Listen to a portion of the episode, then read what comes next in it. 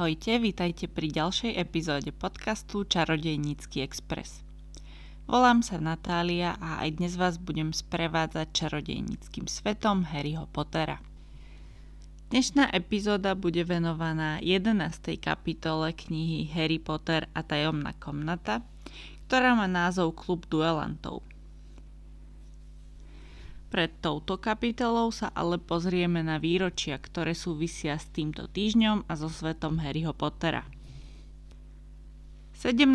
oktobra sa narodil profesor Filius Flitwick. Nevieme ale, v ktorom roku sa profesor Flitwick narodil, takže máme iba informáciu o dátume.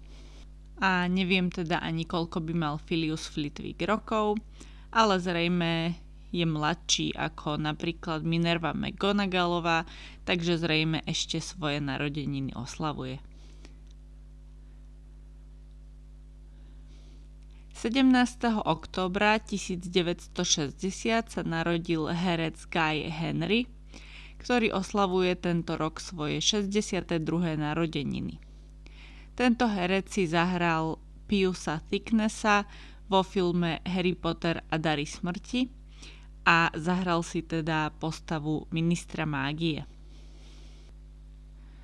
18. októbra 1991 sa narodil herec Toby Regbo, ktorý si zahral Albusa Dumbledora vo filmoch Harry Potter a Dary smrti 1 a takisto vo filme Fantastické zvery Grindelwaldové zločiny.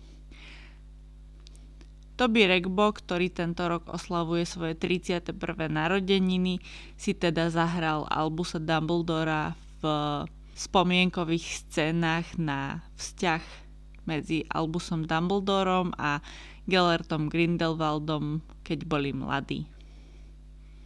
No a ďalší predstaviteľ Albusa Dumbledora oslavuje narodeniny o deň neskôr, teda 19. oktobra a 19. oktobra 1940 sa teda narodil Michael Gambon, ktorý stvárnil Albusa Dumbledora vo filmoch o Harry Potterovi a to od tretieho filmu Harry Potter a väzen z Azkabanu, kedy nahradil zosnulého Richarda Harrisa. Michael Gambon teda oslavuje tento rok 82. narodeniny. 19. októbra 1949 sa narodil George Harris. Tento herec, ktorý oslavuje tento rok svoje 73.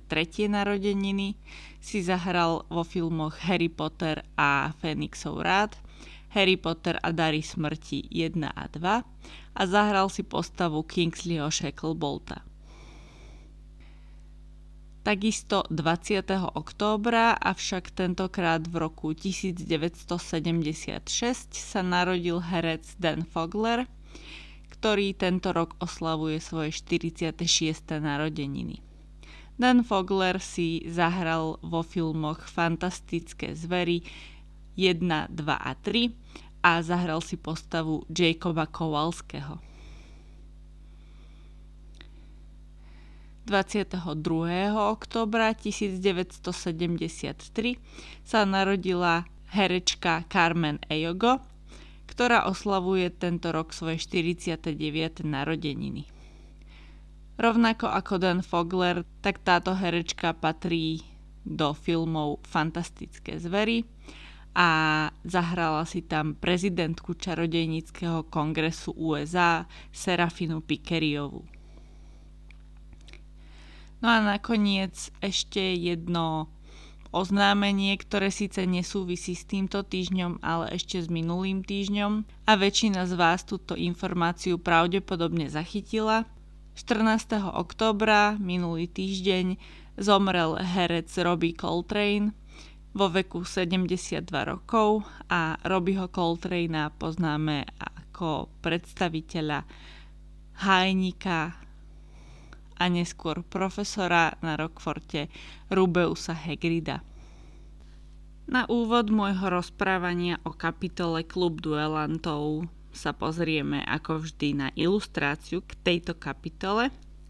A na tej dnešnej ilustrácii je skamenený takmer bezhlavý Nick, Najskôr som si ani nebola istá, či je to on, ale potom som si všimla, že má jemne odklonenú hlavu na krku, takže očividne je to niekto, kto je takmer bez hlavy. Ale Nick na tejto ilustrácii vyzerá oveľa mladší, ako som si ho predstavovala a je oblečený ako nejaký pomocník na pirátskej lodi, vrátane zahnutej šable a vôbec nevyzerá ako anglický šľachtic, ktorým by Sir Nicholas de Mimsy Porpington mal byť. A Nick na tejto ilustrácii vysí nad zemou a nikde na ilustrácii nie je Justin. Ak ste čítali knihu už veľmi dávno, tak si možno ani nepamätáte, kto je Justin, ale v tejto kapitole sa to dozviete. Bude celkom podstatnou postavou v tejto kapitole.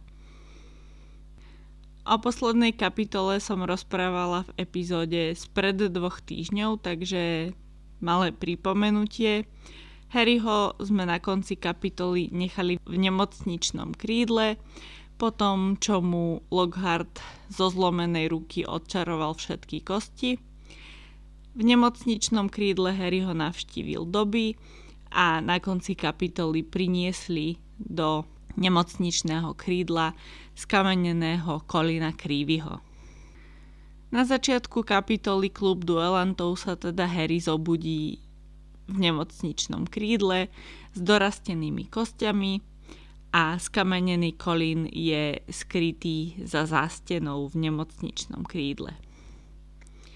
Potom, čo sa Harry ešte stále v nemocničnom krídle naraňajkuje, tak ho Madame Pomfriová prepustí a on hneď beží do chrabromilskej veže, aby Hermione a Ronovi porozprával, čo sa v noci dozvedel. Rona Hermionu však vo veži nenájde, a je trošku sklamaný, že ho nečakali a že neboli zvedaví, ako sa má jeho ruka a ako sa zotavil. A teda nevie sa dočkať, kedy im povie, čo mu porozprával doby a čo sa stalo s Kolinom. A ako ich tak hľada po škole, tak stretne Persiho. A Persi mu teda gratuluje k výhre v metlobale a hovorí, že za výhru v metlobale dostali 50 bodov, do súťaže o školský pohár. To je ten pohár, ktorý sa vyhlasuje na záverečnej hostine. A ja som rozmýšľala nad tými 50 bodmi, že bude to nejaký konštantný počet bodov za výhru v metlobale, čiže 50, čo je podľa mňa celkom pravdepodobná možnosť. Alebo sú body podľa toho, aký bol bodový rozdiel pri zápase v metlobale. A teda naposledy, keď sme počuli o skóre medzi Chrabromilom a Slizolinom, tak to bolo 60-0 pre Slizolin. Takže je možné, že Slizolinčania pridali ešte 4 góly a Chrabromilčanom sa skórovať nepodarilo, čo by znamenalo, že Slizolinčania vyhrávali 100 0 a vtedy Harry chytil zlatú strelu a získal 150 bodov, čiže by vyhrali o 50 bodov a týchto 50 bodov by si pripísali aj do súťaže o školský pohár.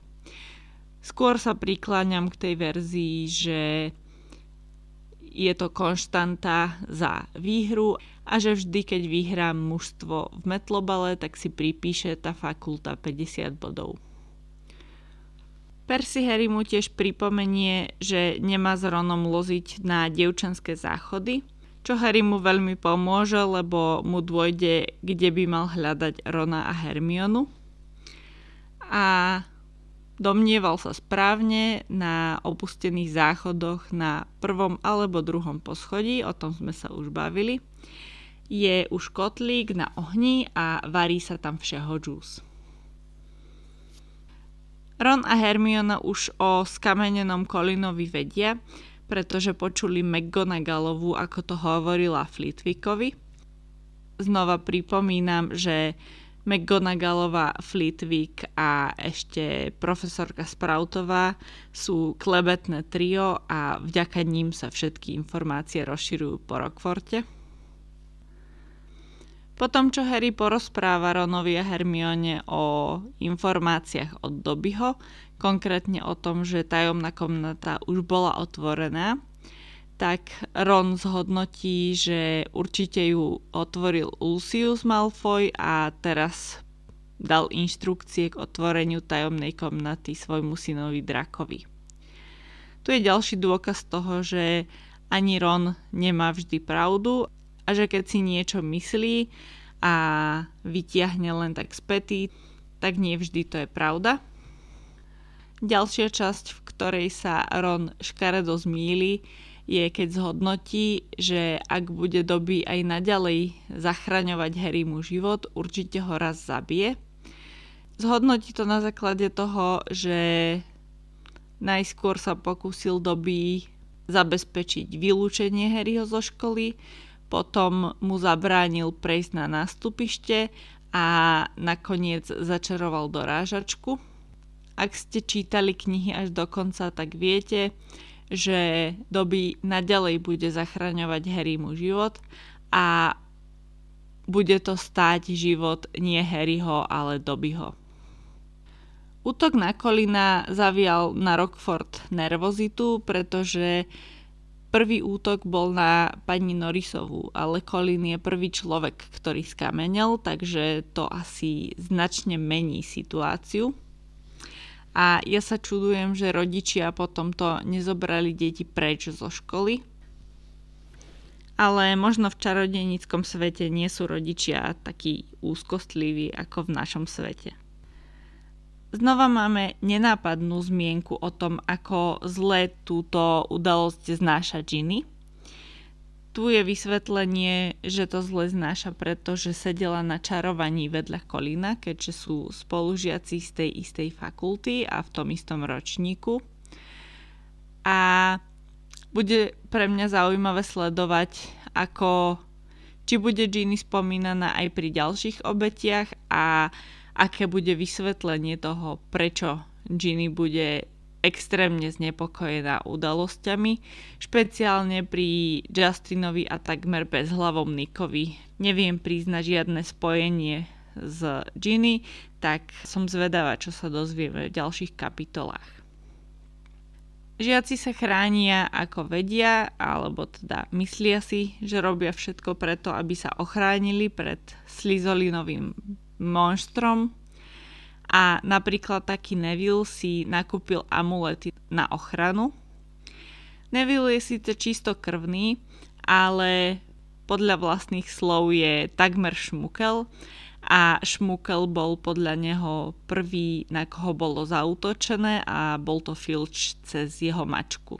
Takže Neville sa naozaj bojí. Tieto udalosti sa odohrávajú už v polovici decembra, takže blížia sa nám vianočné prázdniny. A Malfoy prekvapujúco ostáva na Vianoce na Rockforte.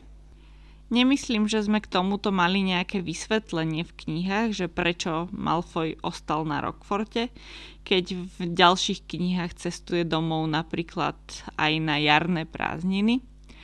A zaujímalo by ma, čo na toto hovorí Narcisa špeciálne v situácii, keď je otvorená tajomná komnata a jeden žiak už skamenel, tak určite nie je rada, že Drako zostáva na Vianoce mimo domu. Jedine, že by doma nastala nejaká rodinná dráma a Drako z tohto dôvodu sa nechce toho zúčastňovať, to by asi Narcisa pochopila. To, že sa blížia vianočné prázdniny, cez ktoré Drako zostáva na Rockforte, dáva Harrymu, Ronovi a Hermione výbornú príležitosť použiť všeho džus, ktorý však nie je dokončený, pretože im chýbajú ingrediencie. Chýbajú im tie ingrediencie, ktoré musia ukradnúť od Snape'a z kabinetu. A sú to teda hadia koža a roh dvojrožca. Kradnúť pôjde Hermiona, pretože Harry a Ron už majú problém v tomto ročníku kvôli tomu, že prileteli na lietajúcom aute, tak netreba zbytočne provokovať. Ich úlohou však bude vyvolať v triede chaos na dosť dlhý čas, aby Hermiona nepozorovane prešla do kabinetu, zobrala si čo potrebuje a vykradla sa von. Harry zhodnotí, že robiť výtržnosti na elixíroch je ako píchať spiaceho draka do oka. Toto mi pripomenulo heslo Rockfortu, ktoré je nikdy neštekli spiaceho draka ale teda v záujme vyššieho dobra, ktorým je zastavenie Slizolinovho potomka, a.k.a. Draka Malfoja, sa Harry rozhodne toto podstúpiť a na hodine elixírov vyvolá chaos a odputa pozornosť pomocou delobuchu, ktorý hodí do Gojlovho kotlíka. V opise hodiny elixírov máme, že je tam 20 kotlíkov, čo teda podporuje teóriu o 40 študentoch v ročníku a v tomto prípade na elixíroch je teda 10 žiakov z chrabromilu a 10 zo slizolinu a varia roztok puchnutia. Keď Harry hodí delobuch do Goylovho kotlíka, tak roztok puchnutia vyprskne na viacerých žiakov, najmä však zasiahne Goyla a Malfoja. Podľa opisu mal Goyle oči ako taniere a Malfoy mal nos najskôr ako balón a neskôr mu narastol do veľkosti dyne. Našťastie Snape je jeden z tých schopných učiteľov a má pripravenú protilátku a proti opuchu teda dáva študentov tzv. odvar spľasnutia. A Hermiona zatiaľ urobí čo má a dostane sa do Snapeovho kabinetu a ukradne hadiu kožu a roh dvojrožca. Týždeň pred Vianocami sa na Rockforte začína a pokiaľ viem, tak aj končí klub duelantov, keďže po tejto udalosti už o ňom nemáme ďalšiu zmienku, keďže nedopadol úplne dobre. A klub duelantov sa teda koná vo Veľkej sieni a je veľký záujem o tento klub duelantov, či už kvôli zhoršenej bezpečnostnej situácii na Rockforte, alebo to iba znie lákavo. Záujem je veľký napriek tomu, alebo možno preto, že nevedia, kto bude učiť tento klub duelantov, respektíve viesť. Rozmýšľam, čo by spravila s účasťou informácia, že je to Gilderoy Lockhart. Predsa len už tie decka učí skoro 4 mesiace, takže predpokladám, že nielen Harry a Ron, ale aj viacerí, najmä starší študenti ho už prekúkli a zistili, že vlastne nič nevie, takže možno viacerých by to odradilo, že to bude vedené Gilderoyom Lockhartom. Každopádne túto informáciu sa študenti dozvedia, až keď do Veľkej siene prídu. Vo Veľkej sieni je teda na klub duelantov pripravený Lockhart v slivkovom modrom habite, ďalší oteň modrej a čaká tam spolu so Snapeom, ktorý je tam podľa mňa ako bezpečnostné opatrenie od Albusa Dumbledora. A klub duelantov začína ukážkou súboja medzi Lockhartom a Snapeom, pričom Snape použije na Lockharta kúzlo Expelliarmus alebo odzbrojovacie kúzlo, a toto je prvýkrát, čo sa stretávame s kúzlom Expelliarmus, ktoré sa stane typickým kúzlom pre Harryho a zachráni ho v mnohých situáciách. A toto Harryho typické kúzlo teda Harry vie od Snape'a, čo je celkom poetické. Študenti sú zaradení do dvojíc a teda zaraďujú ich do týchto dvojíc Lockhart so Snapeom. A Snape teda zadelí skupinku okolo Harryho tak, že Rona dal dokopy so Seamusom, Harryho s Drakom Malfoyom a Hermionu s Millicent Bulstrodovou, takisto zo Slizolinu. Podľa opisu je Millicent vysoká, zavalitá s vytrčajúcou sánkou, takže možno je dobré, že sa Hermione nepodarilo získať jej vlas na všeho a premeniť sa na Millicent. Podľa pokynov majú na 1, 2, 3 študenti odzbrojiť svojho protivníka. Malfoy však nečaká na to, kým Lockhart napočíta do troch, ale už na dva použije na Harryho kúzlo, ktorým ho ale zjavne neodzbrojil, pretože Harry hneď použije na Malfoja ďalšie kúzlo, konkrétne Rictus Sempra, čo je štekliace zaklínadlo. Malfoy síce padne na zem, tak ako vo filme, ale preto, že sa nevie prestať smiať, keďže ho to štekli, ale dokáže sa skoncentrovať dosť na to, aby použil na Harryho kúzlo Tarantalegra, ktoré prinúti Harryho nohy tancovať. A teda Malfoy sa váľa po zemi od smiechu a Harryho nohy tancujú, takže Snape príde a obe zaklinadla zruší formulkou finite incantatem. A zdá sa, že Harry a Malfoy ešte dopadli veľmi dobre na to, ako dopadli zvyšné dvojce, keďže celá veľká sieň je nejaká dobitá. Z viacerých incidentov by som chcela spomenúť najmä to, že Terry Boot krváca a Millicent škrti Hermionu, Takže naozaj Harryho tancujúce nohy a smejúci sa drako sú to najmenej, čo sa tam stalo. V ďalšej fáze klubu duelantov majú Harry a Malfoy predviesť blokovanie protivníkovho zaklínadla. Harry mu predvedie toto blokovanie Lockhart, takže Harry ide do tohto súboja úplne nepripravený. Malfoy dostal pokyny od Snape'a, takže vie o dosť lepšie, čo má robiť a ako má na Harryho zautočiť. Zrejme v rámci nejakej fakultnej pýchy alebo predvádzania sa Malfoy použije kúzlo, pri ktorom vykúzli hada a je to teda kúzlo Serpensortia. A Lockhart sa pokúsi hada zneškodniť, ale iba ho vyprovokuje a had sa rozhodne, že zautočí na Justina Finch Fletchleyho.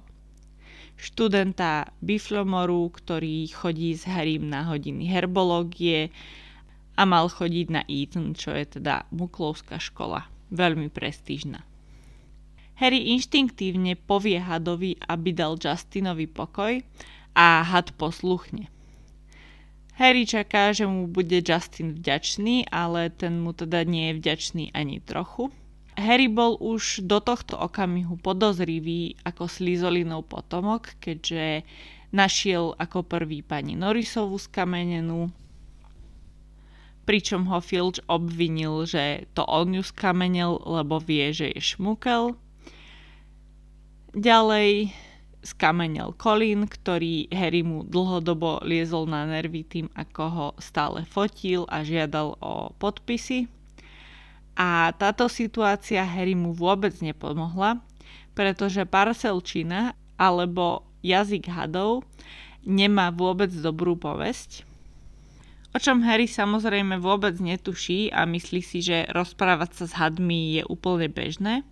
Ron a Hermiona však Harry vysvetlia, že nikto nerozumel vo veľkej sieni, čo Harry Hadovi povedal a že to vôbec nevyzeralo dobre, skôr to vyzeralo, že hudská hada proti Justinovi a že parselčina je veľmi vzácná a hovoril parselčinou napríklad Salazar Slizolin, ktorý je tým známy preto má aj Slizolin v znaku hada.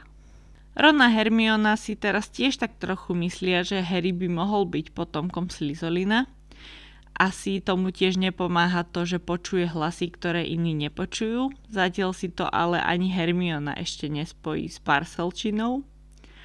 A už aj Harry začína zvažovať, či naozaj nie je potomkom Slizolina – a nevie to vylúčiť, keďže o svojej rodine vie veľmi málo a klobúk pri zaraďovaní do fakult tiež zvažoval, že Harry ho dá do Slizolinu.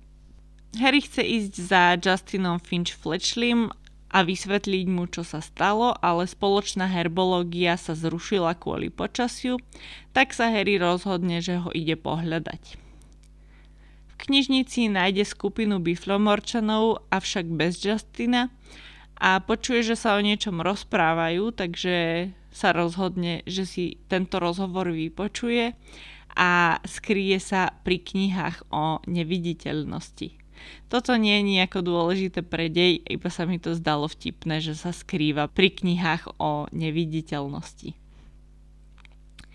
Ernie Macmillan z Biflomoru hovorí, že Harry je určite potomok Slizolina a že zrejme je teda silným temným čarodejníkom a tieto temné schopnosti mu pomohli aj pri porazení Voldemorta, keď bol ešte veľmi maličký. Na čo sa Harry ukáže a riadne všetkých biflomorčanov vydesí a povie im, že hľadá Justina, čím ich vydesí možno ešte viac knižnici sa Harry poháda s Ernym, ktorý mu vykričí, že dôvod, pre ktorý útočí na čarodejníkov muklovského pôvodu je to, že nenávidí muklov, konkrétne Darsleyovcov. Ale už Erny nespomenie, že Harryho najlepšia kamarátka je z muklovskej rodiny a je to Hermiona, lebo sa mu to nehodí do príbehu. Harry odíde veľmi nahnevaný z knižnice a v tejto nahnevanosti doslova narazí na Hagrida, ktorý je tam s mŕtvým kohútom, zase akoby mimochodom spomenutým a hovorí, že buď toho kohúta zabili líšky alebo krúsajúci démon, čo znie ako veľmi rôzny stupeň vážnosti situácie, ale v čarodejníckom svete možno krúsajúci démon je celkom bežný škodca a nie je to nejaká veľká vec a dá sa s ním bojovať možno jednoduchým kúzlom. Harry sa rozlúči s Hagridom a ide ďalej po tmavej chodbe, ktorá je tmavá, pretože sa rozbilo okno a vietor sfúkol všetky fakle a v tejto tme sa o niečo potkne a to niečo je na Harryho zdesenie skamenený Justin Finch Fletchley, a keď sa poobzerá, tak Harry vidí aj zčerneného a nehybného, takmer bezhlavého Nika. Nemôžem povedať, že by bol Nick skamenený, pretože ešte stále je nehmotný, čiže je skôr nehybný ako skamenený. Harry nie je úplne blbý, takže vie, že toto je fakt zlá situácia a rozhodne sa, že najlepšie pre neho bude utiecť a nenechať sa prichytiť toto ale nestihne, pretože ho nájde v tejto chodbe zloduch a ten vrieska na celú školu. Všetci vybehnú stried a vidia tam Harryho so skameneným Justinom a Nikom a zloduch má k tomu aj pesničku. Veľmi jednoduchá, ale celkom výstižná. Pozor na Pottera, hrozného netvora, každý to už tuší, že on ľudí hluší. Ja naozaj neznášam tie básnické časti v knihách o Harry Potterovi a ešte viac neznášam väčšinou to prebásnenie do slovenčiny, ale toto je celkom podarené, musím uznať. Profesor Flitwick a profesorka Sinistrová odnesú Justinovo skamenené telo do nemocničného krídla.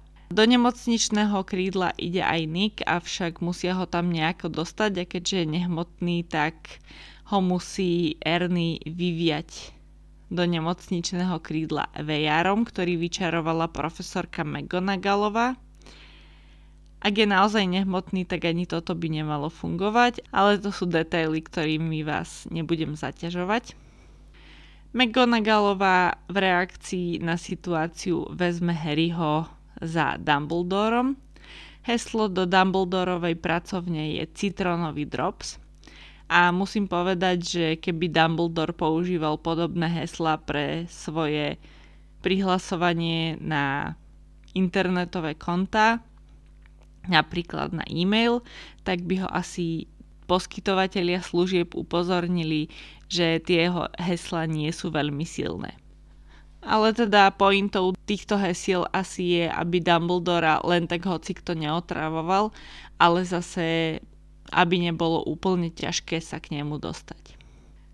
Pred Harrym sa za kamennou oblúdou a točitým schodiskom objavia dvere s Gryfom, čo je asi slovenský preklad Gryfina, aj keď ja som to teda takto nevidela, ale v slovenskej knihe sú to teda dvere s Gryfom, čo po anglicky je Griffin Door, čiže Gryfinové dvere a znie to ako Gryffindor, ako chrabromil. Takže podľa mňa pôvodne riaditeľská pracovňa bola pracovňou Richarda Chrabromila, ale to je teda iba teória, pokiaľ viem, tak to nie je potvrdené Rowlingovou. No a pred Gryffindor alebo dverami s Gryffinom končíme túto kapitolu a to, ako Dumbledore zareaguje na situáciu s Harrym, sa dozvieme až o týždeň. Ja vám ďakujem, že ste si znova zapli môj podcast ak ešte rozprávania o Harry Potterovi a najmä o Griffinoch a Gryffindoroch a Chrabromiloch nemáte dosť, tak budúci týždeň pribudne na Hero Hero epizóda o zakladateľoch Rockfortu.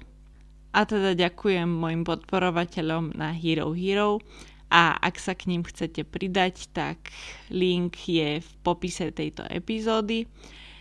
Čakajú tam na vás už teraz dve epizódy o ministerstve mágie a budúci týždeň teda pribudne ďalšia epizóda o zakladateľoch Rockfortu. To je už na dnes odo mňa všetko. Počujeme sa zasa o týždeň pri 12. kapitole knihy Harry Potter a tajomná komnata. Majte sa krásne.